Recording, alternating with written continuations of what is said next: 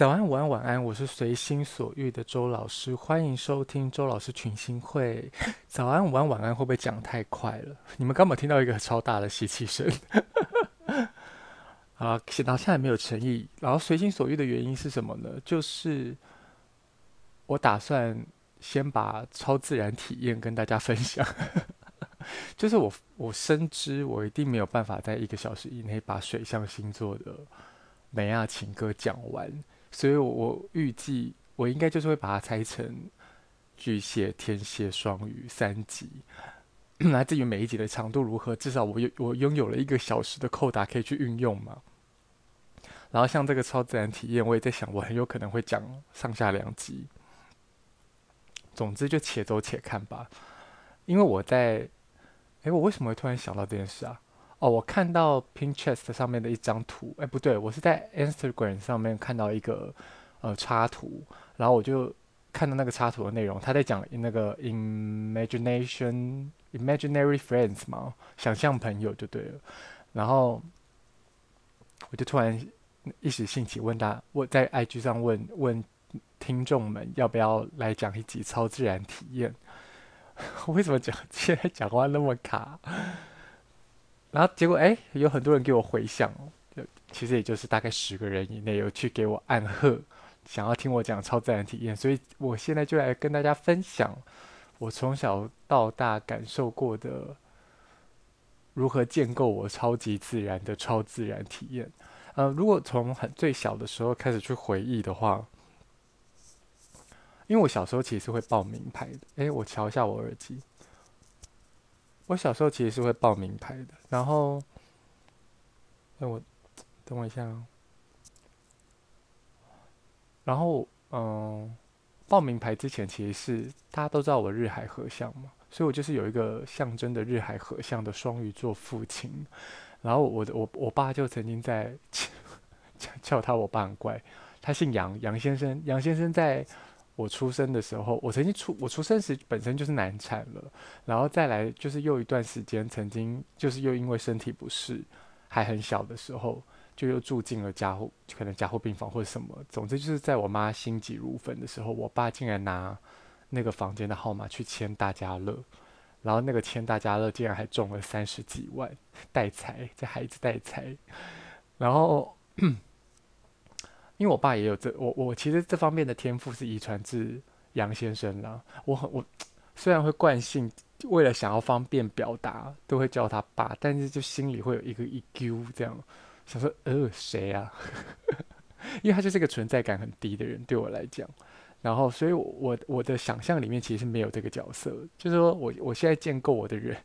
原生家庭关系，还有亲子关系，或是人际关系里面是没有父亲这个角色的。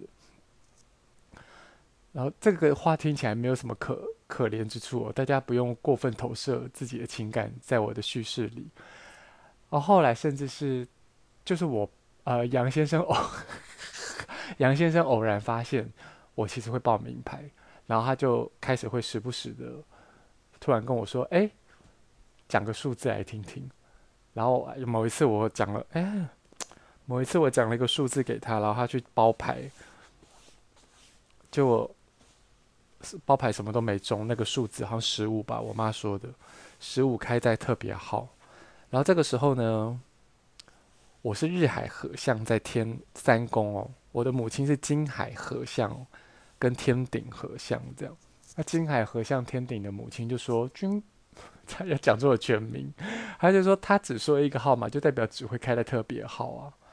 然后那个时候有一个跟我们家，我到底有没有讲过这个故事？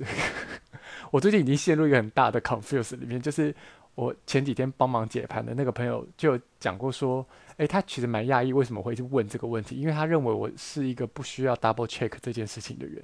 但我就跟他讲说，因为我本来就很常在生活中去跟我的分朋友分享这些生命经验，然后当有录节目了之后，然后又有上课了之后。我真的会分不清楚我有没有讲过这件事。就是当你们成为我的不特定多数的时候，我不确定你们到底有没有听过我讲这些故事，因为我就会一直感觉自己现在 deja vu 里面，你知道吗？我现在要分享这些超自然体验，我都觉得我我好像一直不断的 那些过往的画面一直如影随形，就是我好像已经讲过这些内容了。好，回过头来继续聊。嗯、小时候有一个跟我们家关系很好的宫呃开宫庙的阿伯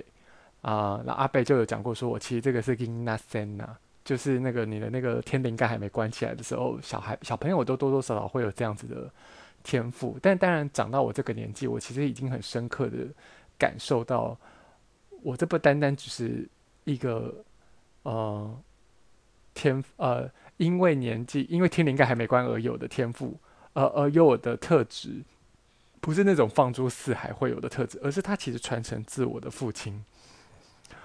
呃，传承自杨先生。越讲越嘴软，叫他我爸也不是，我父亲也不是，杨先生也怪。总之就是这号人物。呃，后来到我我自己本人印象，因为刚刚上述讲的这些，并不是我本人的。呃，等一下哦，没有，刚刚就是发现我的。脚流了好多脚汗，我想要穿袜子，所以我就跑去穿袜子。我本人最有印象，就开始有印象的灵异体验，灵异吗？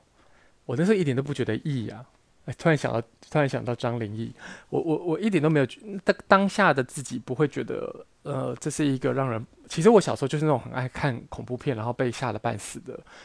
的小朋友，但是。呃，我自己亲身经验的那个当下，竟然没有，就是反而没有任何恐惧感。呃，就是小时候，呃，小一、小二的时候，我们那个国小，它的游乐场是在活动中心的旁边。然后活动中心就是那种，嗯、可能我忘记它几几层楼高了。然后也会有地下室嘛，那有地下室就会有气窗嘛。那我们的游乐场的地面其实就是会。我们就会看到活动中心的气窗，地下室的气窗。然后我换双袜子，然后我就是跟其他小朋友，刚好我们的教室就在游乐场旁边，所以我们都可以第一时间去 抢下课去抢游乐器材。然后当然也是也偶尔是需要排队的。总之我就是蹲在旁边，可能看花看草，I don't know，我也可能在排队等待那个游乐器材。然后我就突然听到有小朋友在哭。然后我就是看，循着声音看，往气窗看去，就发现那个那个空间里面，就有一个小朋友穿的跟我们一样的制服，然后他就握着他的手臂，然后他的手臂就是在渗血。呃，大家听到那个叽叽咕咕的声音，不是我要故意增加什么恐怖 惊悚电影的声音，那是我的床板的发出的叽咕叽咕呱呱的声音，这样叽呱呱的声音，这样。然后我就问那个小朋友，他的周周围就是有一堆那种像舞龙舞狮，然后或是鼓啊什么的东西，然后他看起来就像是他手臂因为器材受了伤，他就是哭，然后哭的说好痛好痛，他想要找妈妈。然后我就跟他讲说，你是你叫什么名字？你不要哭。然后就是小一小二的我也也就是以同龄同龄的身份去安抚他。然后你是几年几班的？然后他都不应。然后因为我在对着那个气窗讲话，我的同学们也都聚，就是我身边同班的同学们也聚过来，就是大家一起亲眼目睹这个孩子。然后大家就想说，突然就有人，我就觉得不行，还是另外一个更勇猛的人，就是鼓起勇气说，大家一起壮胆，就一起下去找他。然后一群人下到那个地下室的，地下室是一片黑的，只有那个气窗的光会透进来，然后就有不止一间教室。不止一间空间呐、然后我们就可能一个门一个门一个的推开，然后确定应该就是这个方位了，因为我们已经从那个气窗看到外面的游乐场了。可是所有的教室都是空无一物，连人也没有。然后这个在那个开到这一间空，就确大家都觉得是这个方位的这个房间的时候，发现了里面空无一物。哎，这这群跟我一起看到的人，他们都亲眼目睹的，而且整个地下室。其实光是下去就诡异了，因为整个地下室根本没有小朋友的哭声，就是根本找不到这个人。一开始下去的时候就会觉得没有人会，就是太安静了。然后这个时候当然就是一个女孩子就突然一个惊恐，她一叫，就所有的人跟着一起叫，然后所有人就跑回一楼，然后冲回教室，刚好上课钟打了，然后就跟老师倒了这件事情。老师当然就是。就算他相信，他也只能当下装死嘛。所以就是呃含糊的敷衍了我们之后，然后我们就继续上课。这是我最有印象的，呃，超所谓超自然体验。可是于我当下，我完全没有感觉到任何恐惧感。所以就是这完全符合了这一集的标题，就是哎，贝贝，等哦。就完全符合了我的标题所述。就于我来说，我真的虽然我胆小到不行。那是一个对未知的恐惧。我以前小时候还曾经跟我妈说，如果你死掉了，你不可以在梦里吓我，就是我要她用一个她托梦的方式，要用一种很能够被我欣然接受的方式托梦给我。然后，嗯、刚刚讲到哪？就于我来说，这整个体验虽然我很胆小，但是这整个体验于我来说，反仿佛就在日常之中，就是很像我之前嗯、讲过的，呃，或者文章里有写到的，我之后会在对。梦游仙境却脚踏实地，就是我的感受。我之后可以再针对这个标题细讲一些有趣的生命经验，也是今年发生的。然后再来是，嗯，还有一次也是在还在这个国小，也是这个时候小三小四了没有？因为我们那我我以前读的那个学校就是蛮蛮多灵异故事的，蛮多对灵异故事，真的就是会有点让人觉得可怕的。嗯。我们在跳那个某一年哦，我忘记，反正因为我在那个国小念一到四年级，我觉得应该是小一、小二吧。总之那次的大会排舞就是要跳凤阳花鼓，就会叫小朋友还用牛奶牛奶罐做那个凤阳花鼓的鼓，然后每一个人之间的间隔是保持社交距离的哦，就是基本上我们是不可能碰到对方的。然后我还记得我在跳到某一个姿势姿势的时候。那是一个没有这么大动作的姿势，我有点忘记了。我确定大家都不会有大动作。我突然的，我屁股就从后面被狠狠踹了一脚，然后我是踹到我整个人踉跄的那种哦，而且太明显了那个推力。我踉跄完之后，第一时间就是回头。我跟你讲，这真的跟这真的跟那种。啊、呃，被超自然力量恶整，或者是一个惊悚片的开头，有点雷同之处。就是我回头，我就是看到我后面的人用一个傻眼的眼神在看我，就是一副你干嘛的样子。就是他也不懂为什么我会这样。然后，因为我停下来了嘛，就是我也我也愣住了。然后，因为我有点我踉跄了，所以我前面的人其实也被我呃。也发现了我的异样，然后他也是用一种“你干嘛”的脸回头看我，然后我就觉得我在当下陷入了一个很大的困惑里。但是那个那个是我如果就是印象以来的话，你年幼的时候感觉到的不可思议之处，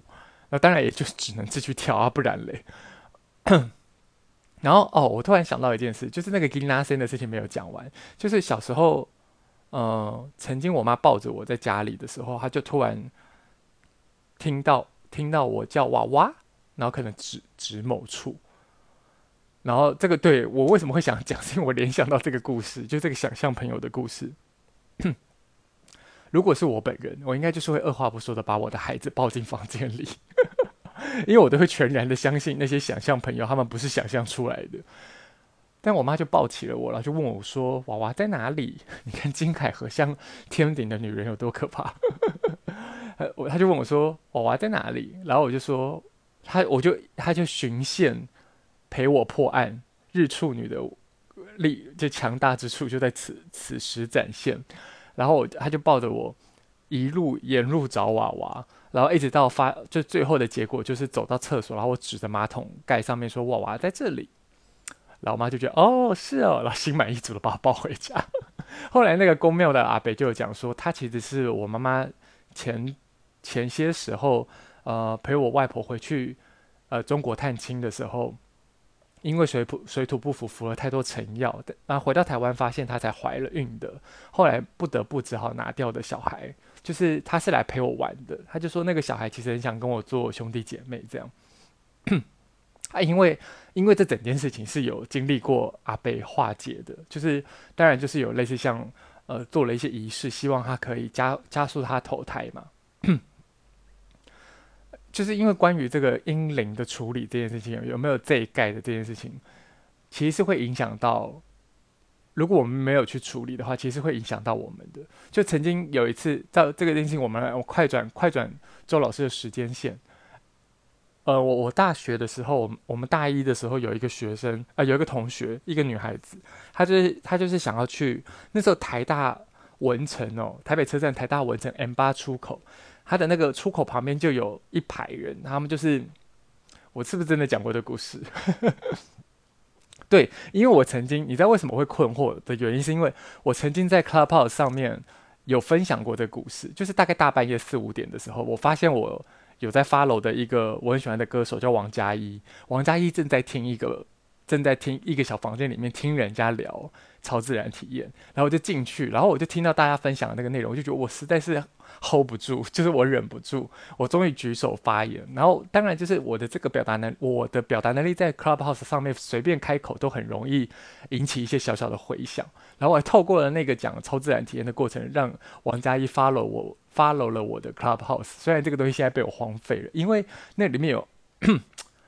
一个很强大的黑洞般的吸引力，于我来讲。那那个吸引力是说，可是那我在那个上面我所表露的这些内容，其实我大可都可以在节目里分享，因为我不需要有人跟我对谈啊。扯远了，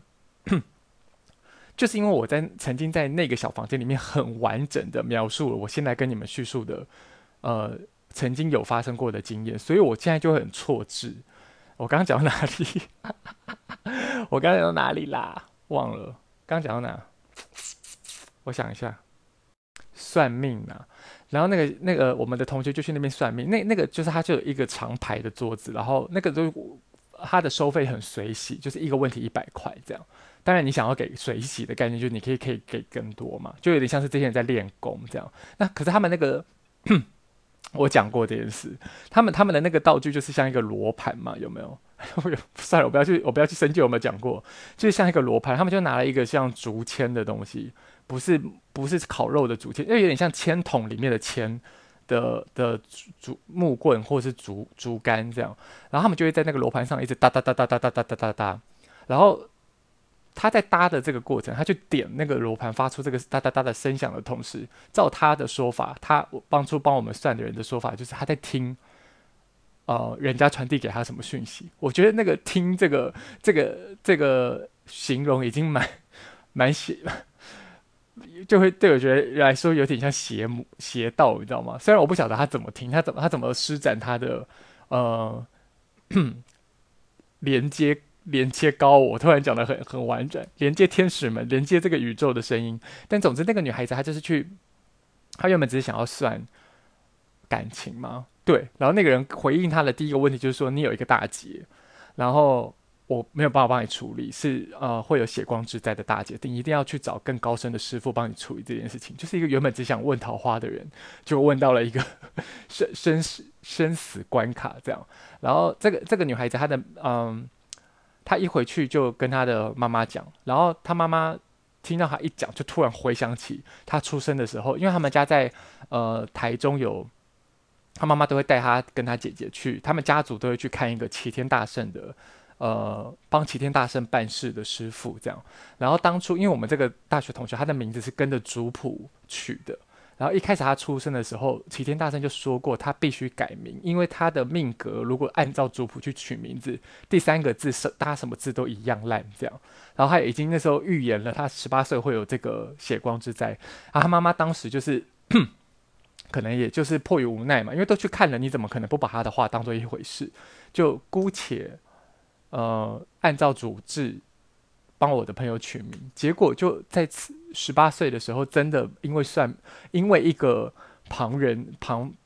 旁人的呃提点，重新回忆起这整件事情。然后那个其实就是我朋友，他会有一个很大的车关，完完全就是一个大劫。然后呃，也就是他妈妈一回到台中，那个师傅看他妈妈就说：“当年跟你讲你不听，你现在才要回来找我帮忙。”然后后来朋友就是改了名，就是连第二个字也改了。然后而且他就是很认真的说，希望他身边所有的人都可以叫他改过的名字。然后因为她是一个很很，她是个摩羯座的女孩子，她她是一个非常有行动力的人，一个活能量很丰沛的的摩羯座。她就是有办法，他们家住在哪一带啊？总之她就是会很勤奋的，比如骑脚踏车来来大直上学啊，或是干嘛。总之那个时候就是。他只能坐大众运输，连别人载他都不可以。更遑论，更遑论是他自己骑 U-bike。总之就是他这样很乖了一整年。我记得没有错的话，那当然那个他跟我们讲这件事情的当下，我们一群人，我们一群大学同学就是跃跃欲试，然后我们就也都去了 M8 出口。然后我们其中一个朋友就是，呃，他算感情吧。还是健康？总之也是在哒哒哒的过程之下，那个人就问了他说：“你妈妈是不是拿过小孩？”然后又搭了一下，就说：“而且不止一个。”然后哦，他是先问说：“你们家是不是祖先拜两个姓？就是说你们有供奉不同姓氏的祖先？这是这件事情完全命中，就是他们家就是有拜。”就是有拜不同姓氏的祖先，然后再来就是这个这个人又在哒哒哒的过程当中问出了这个拿小孩的事情，然后就有跟他讲说，呃，他常年的偏头痛完完全全就是这个有点类似像祖先有不同意见呐、一个想叫叫你往左走，一个想叫你往右走，当然选择那个方向有更多，然后是在这样子的情况下，就是在他面对这些人生的抉择的时候，其实会有一个无形的力量导致他身心是不舒服的。就是那个没有来源的、没有来由的偏头痛，那当然就是希望跟跟他就是，其实这个现在用我的眼光来看，就是希望他可以，呃，focus 在自己的想法，因为这一定会显化在他生活中，不是说他会感应到祖先想要他教他怎么去，而是这个东西一定会显化在他的现实生活中，导致他有 加强他天秤座的选择困难，然后再来就是这个拿小孩这件事情。啊，不是拿小孩，就是有他妈妈，对对对，妈妈拿过两个小孩这件事情，我就在那个时候旁边就有问说，诶，可是其实我妈妈也拿过小孩，为什么我就没有像他这样子被影响？这样，那当然那个人很认真在跟我们解释说，一个灵魂他要投胎，其实要等非常久的时间的。当然，我现在学这方面的呃说法，统整出来就是这个时间可长可短啦，主要还是跟灵魂的选择有关系。那嗯，那个人第一时间就回问我说。你回家问你妈妈，他们有处理过这件事情？然后突然想起来说啊，我就说有诶、其实有，其实我妈妈处理过这件事情。他就说那就对了，就是就算你把它理解为超度，你妈妈所处，你妈妈也让那个那个没有缘分的孩子可以更快的去进入这个轮回当中。可是呃，因为我的朋友他们他父母亲就是铁齿大王，所以他们就都没有去处理这些事情。然后包括他们也就会接受两个神主牌位做祭拜这样。好，这又是一个体验。走哦，我，对不？还没，这体验根本还没讲完。就是说，他那个人在那当下也有讲到，就是他妈妈拿那个小孩的灵魂，其实是很渴望来跟我的朋友做姐妹的。然后后来这个算命的过程就是结束了之后，我们一群人走回到那个捷运站，我我的朋友就开始疯狂掉眼泪。不自觉的一直掉眼泪，也不是不自觉，就他意识到了，可是他的眼泪就是扑通扑通一直掉下来。他就说，他很认真的说，我现在没有任何难过或不愉快，可是我的眼泪克制不住的一直流出来。然后当下我们大家就一群人，还好那个地方人人多，你知道吗？我就说，哎呦，就是我就想说，现在不要跟我来，现在不要这样子，好可怕哦！就是我当下的我其实还是你也知道胆小鬼，那个时候我的那个十九、十八、十九岁的我，十八岁吧，脑袋还没有那么清明，就对了。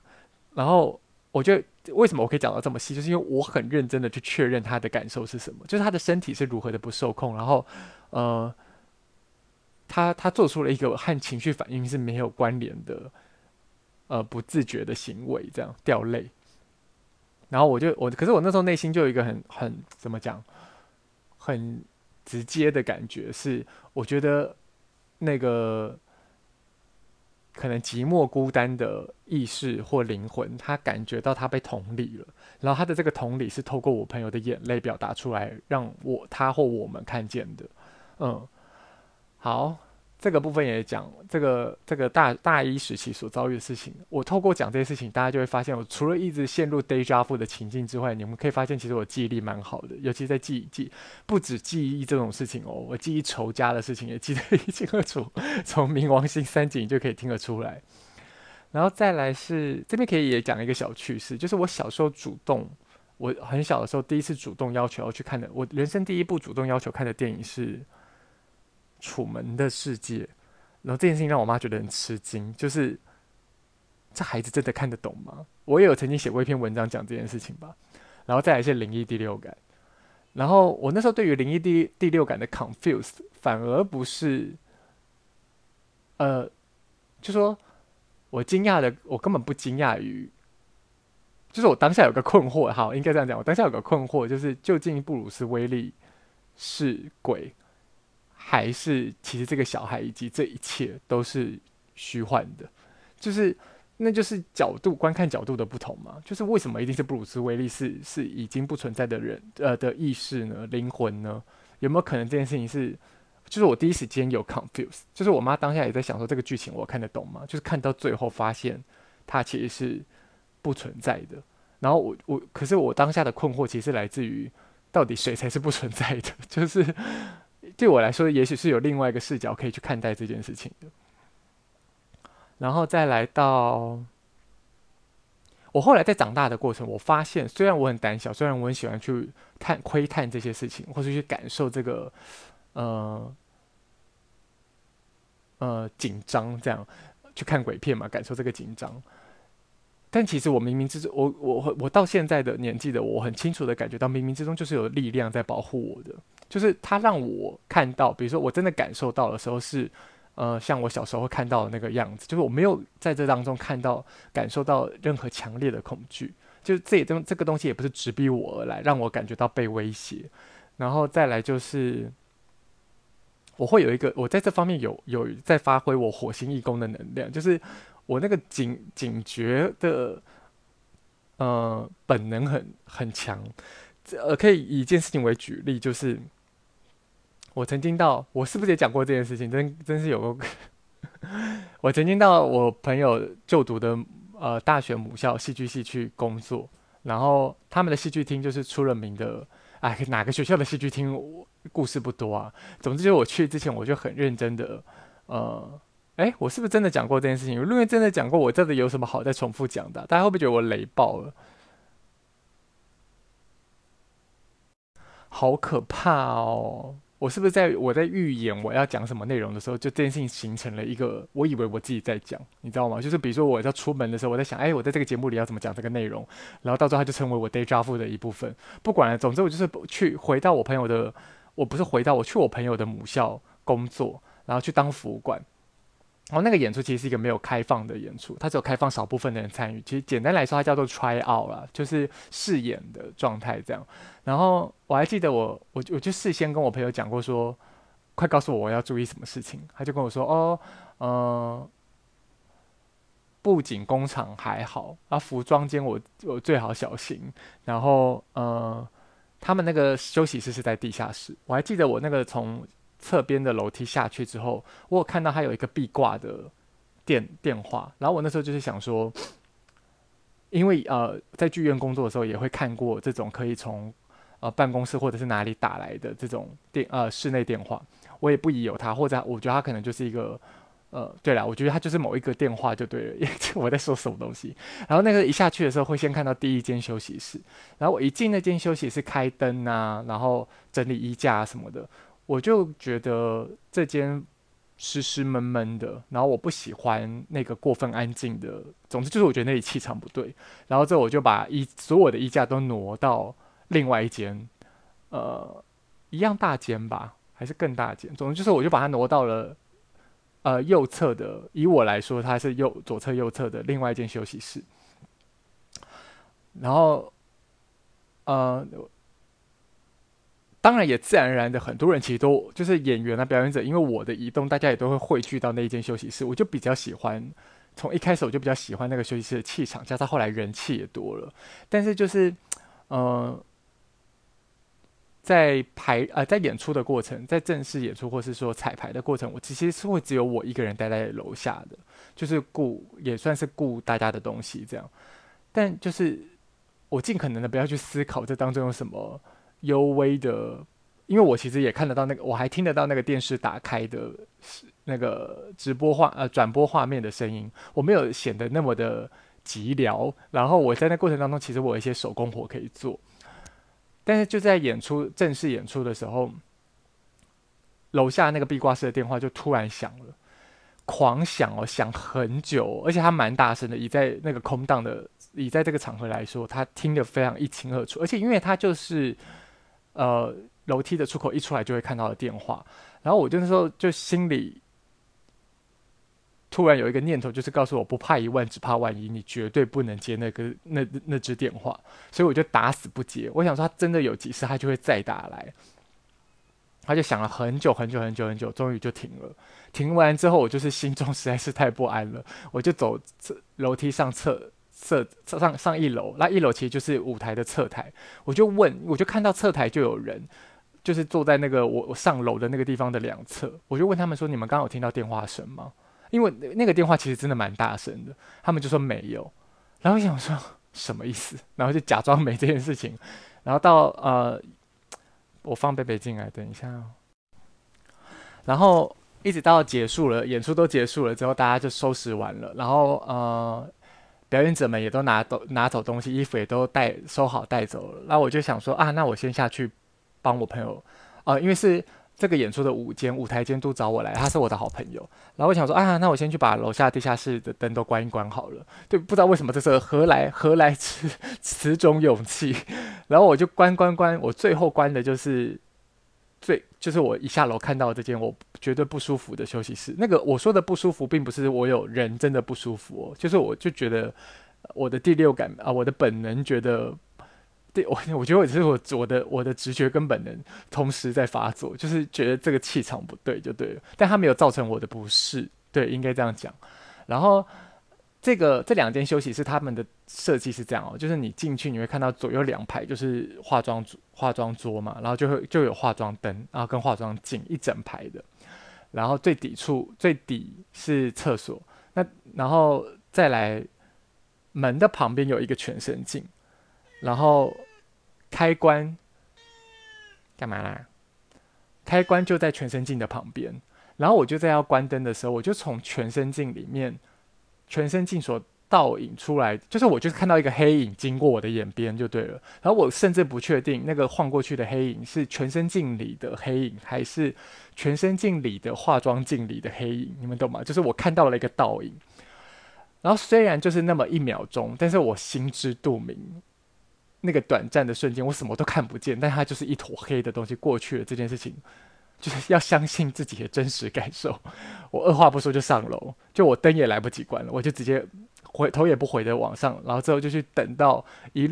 一路等到我朋友在上面都忙完了，我就说，我一上去遇到他，我就说我等你忙完了，你陪我下去关灯。然后他陪我下去关灯了之后，就是我我在回程的。即将到达一楼的过程，就说你怎么都不好奇，为什么我要你陪我下去关灯？他就说我什么都不想要问你，我什么都不知道。然后我就跟他讲黑影的事情。然后因为我这个朋友他是高中的时候曾经经历过班上有人因为笔仙还是碟仙中邪的情节，就大白天的在他们学校，虽然他们学校也很阴，大白天的在教室里面突然开始大哭大笑，就是大家都在的时候，上课的时候，就他经历过这么。直面而来的恐惧，所以他基本上是不太，他连在大白天都不太聊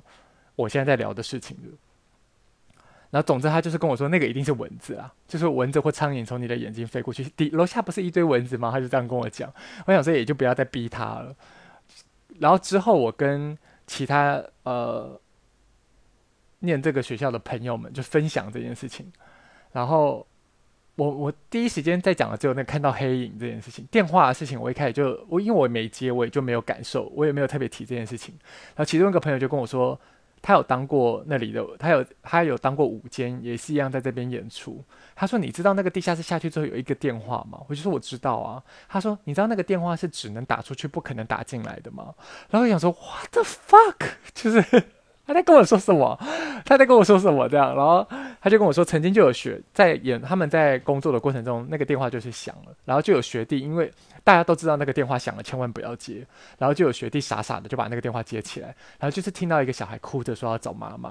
然后我听到这个故事情，我真是全身鸡皮疙瘩都起来，我想说还好还好，我不怕一万，只怕万一，我没有接那通电话，如果我接了，那个演出也不用演了，我一定会大场大尖叫，这样一定会吓歪，这个是我近近年来其实也好几年了，曾经如此近距离的感受到这件事情，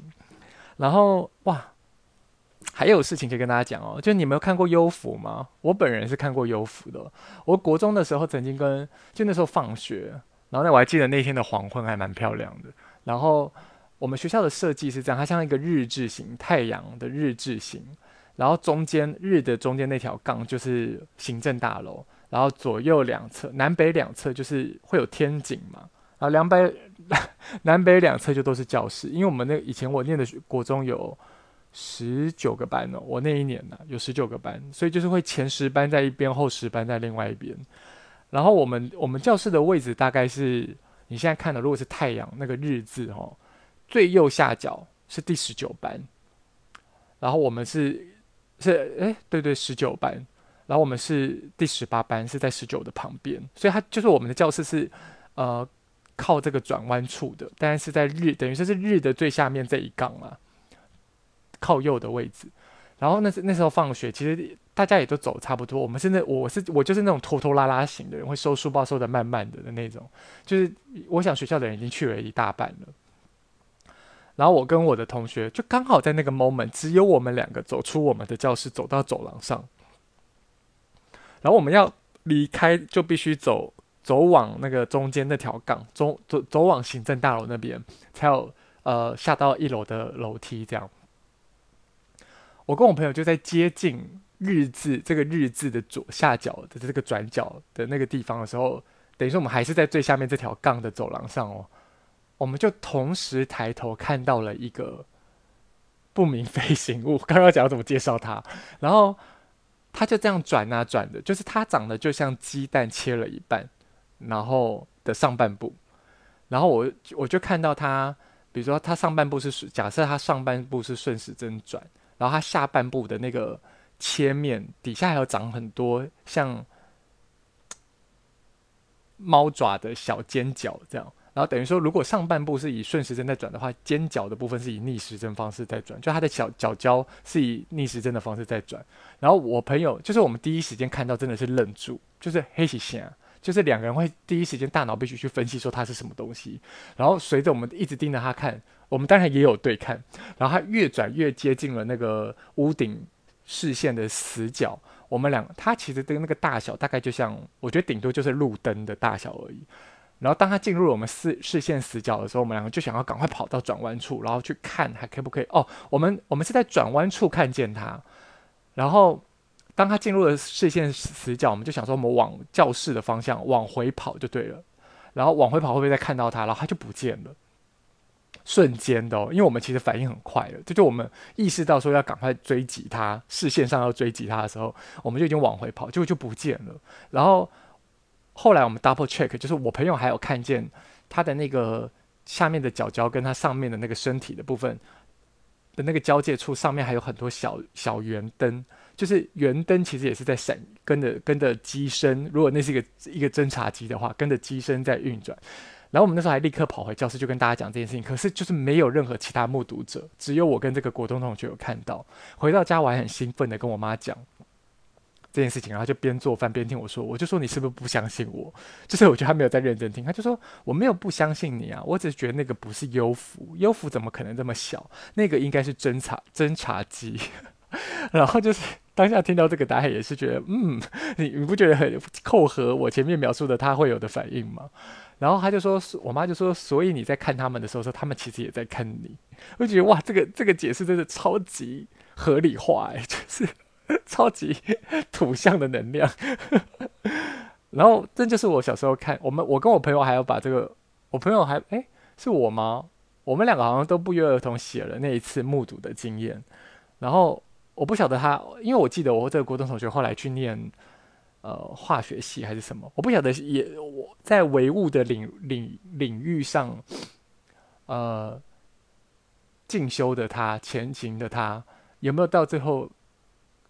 也可以感受到这些？我现在在感受的唯心的奥妙之处，这样，因为我们两个曾经一起有过这么。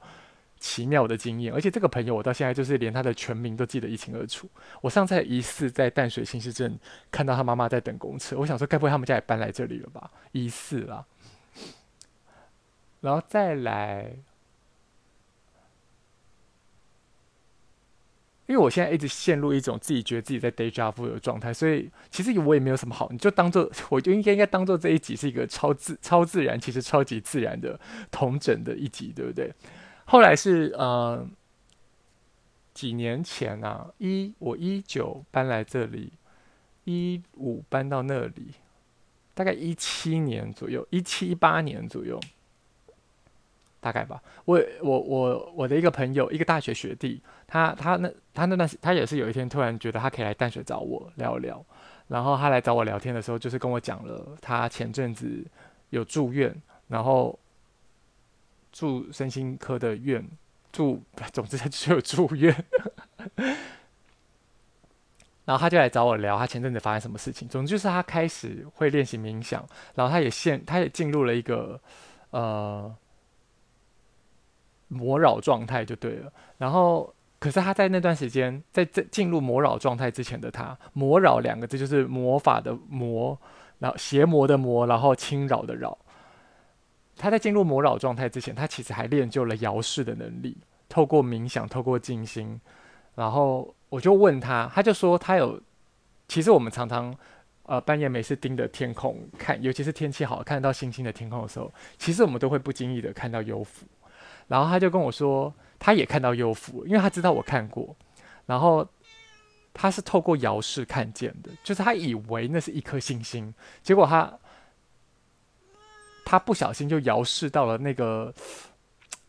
飞行器的内部，然后就感觉。就是他一进到那个内部的时候，呃，外星人就跟他对视，一对视他就吓吓到，他就立刻把这个就立刻退回来。然后我就说，因为他会有他感觉到危险，就是这个对视的过程中可能会我不晓得心灵上受到侵袭之类的吧。总之，我就我最好奇的一点，就跟我在问我那个好朋友不自觉的掉眼泪的感受是什么，我就问他说：“请问一下这个，我就说，请问一下这个遥视这个。”过程，我刚刚为什么突然有个断断点？是因为 贝贝的脚不偏不倚的就踩在那个暂停键上 啊！我就问他说：“摇视的视觉感是什么？就是是很像你看到的画面投影到你现在所处的这个面前来吗？还是你的视线就是不断的超快速 zooming 到呃？”那个地方就是这个 A 点跟 B 点的差别。我想要知道，他遥视看到的是对方投射过来的影像，还是他的目光投射到对方所在的地方？他就跟我说是后者。所以那个眼光投射到对方所处的那个地方，跟跟对方直视是非常呃生动跟近距离的的体验。这样，所以他就吓到了。然后我 我后来心里有还默默的。分析想说，他该不会就是这个吓到了，所以导致他有点六神无主，所以就容易进入了魔扰状态。这样之后某一天，呃，因为他来找我的时候，他人已经好了嘛，然后他就他就找我，有一天他找我回学校去，回我们的大学去喝酒，然后我们在喝酒的时候就躺在那个。躺着看天空，我为什么要讲到躺在哪里讲那么细？真的很无聊。我们就躺着看天空，他就跟我讲说，现因为那一天的天空刚夜空刚好就是充满着星星，他就跟我说这样看着看着你就会看到，然后就真的有看到一个光点，以超越你在天空中看到飞机，加上飞机是会闪烁的，那个光点不会闪烁，然后那个光点闪移动的速度，因为它也不是流星，因为它没有不见。它就从我的视线的右侧，以我们在天空中看到飞机更快，但是却等速均速的方式移动着。我一看到那个光点，就立刻问我学弟说：“是不是这个东西？”他就说：“没错。”而且你看，有一就有二。你你看到了之后，你等一下，你再等一下，就会再看到第二个。然后果不其然。过一段时间之后，我就又再看到了一一到两个光点，而且这两个光点就是个别以不同的方向在移动。就是比如说 A A 从右往左好了，B 就是也从右往左，但是比较斜的从右往左。然后呃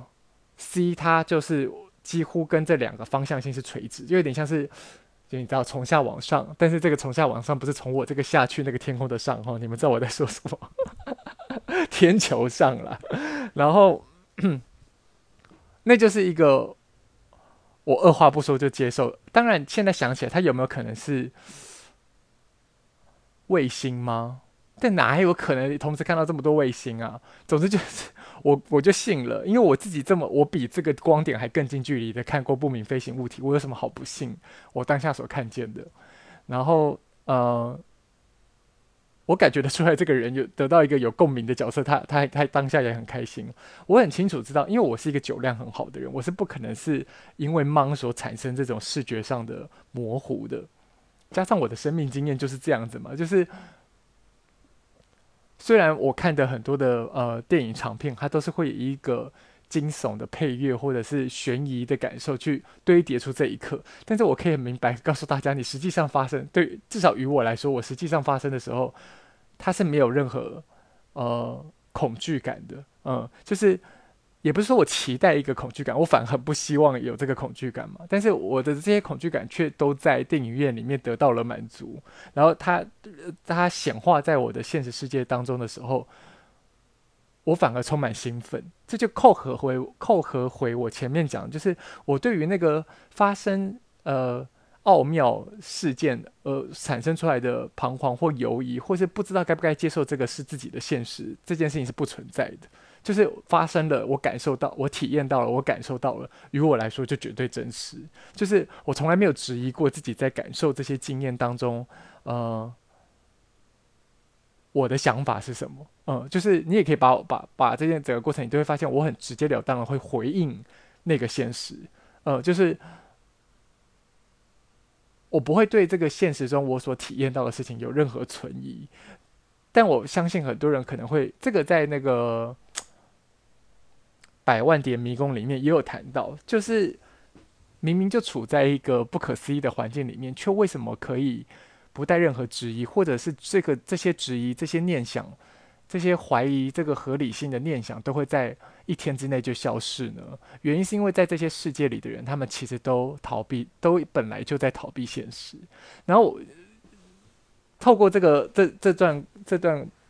对话，你就会发呃，这个叙述，你就会发现它跟我的呼应，就是我完全，其实我不，我很不逃避的，就是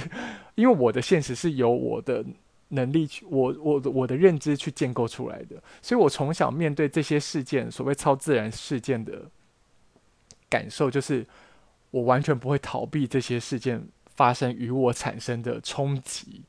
我反而可以很快的，某种程度上也是因为我其实骨子里是个危机处理大师，毕竟我冥王星跟火星都在一宫嘛，所以我在面对这些唐突于我生命之外的事件的时候，我会很快的就把它容纳进我的世界里，然后去想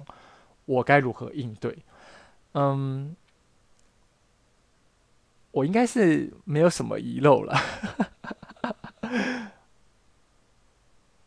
但是它有下集哦，我的我的我的超自然体验是有下集的时候，下集我就跟大家分享我今年所发生的不思议事件，然后它与我来说多么创造出了一个梦游仙境却脚踏实地的生命经验，这样，希望不不是希望你们一定会喜欢的，就是因为我 你们为什么要推销？有什么好推销？好啦，做结了啦。我有没有觉得我今天讲的神神的？因为我这这几天又我回诊了，然后医生觉得我伤口复原的太慢，他又给我吃了抗生素。抗生素吃吃了让人就是很口干舌燥诶，所以我就是我讲话为什么讲不？我不晓得你们的感觉啦。但是我除了一直陷在那个 déjà vu 的情境当中，我另一方面是觉得。好想喝水哦的这种感觉，就是，可是其实我都有在分泌口水，但是它就有给我，它就会让我的咽喉、舌根有一种燥感，不喜欢，但没关系，就是纯粹的小抱怨。没事的话，记得抬头看看星空。我是周老师，你可以在 Instagram、Facebook 搜寻周老师群星会找到我，你也可以在 Spotify、Apple Podcast、Google Podcast、Firstory App 平台听到我的节目。当然，你也可以。寄 email 给我，只要搜，只要输入 blingstarsclub at gmail dot com。再来就是，如果你觉得周老师分享的故事实在太精彩了，你很想 support 周周老师吃饱穿暖睡好，你也可以赞助抖内我的三三餐。然后关于那个汇抖内我三餐的汇款资讯，你也可以在节目资讯栏里面看到账号为何。然后哦，周老师现在是已经有在恢复。早就已经有开始在帮人家解盘了，你听到我在节目里讲的，你也可以发现嘛。然后关于呃，如果你有兴趣想要呃探索你的生命的人，你也可以与我接洽。很快的我们就会再见了。下集我最近想好讲什么，但我不晓得我讲起来会不会像现在一样 san。我爱大家，拜拜。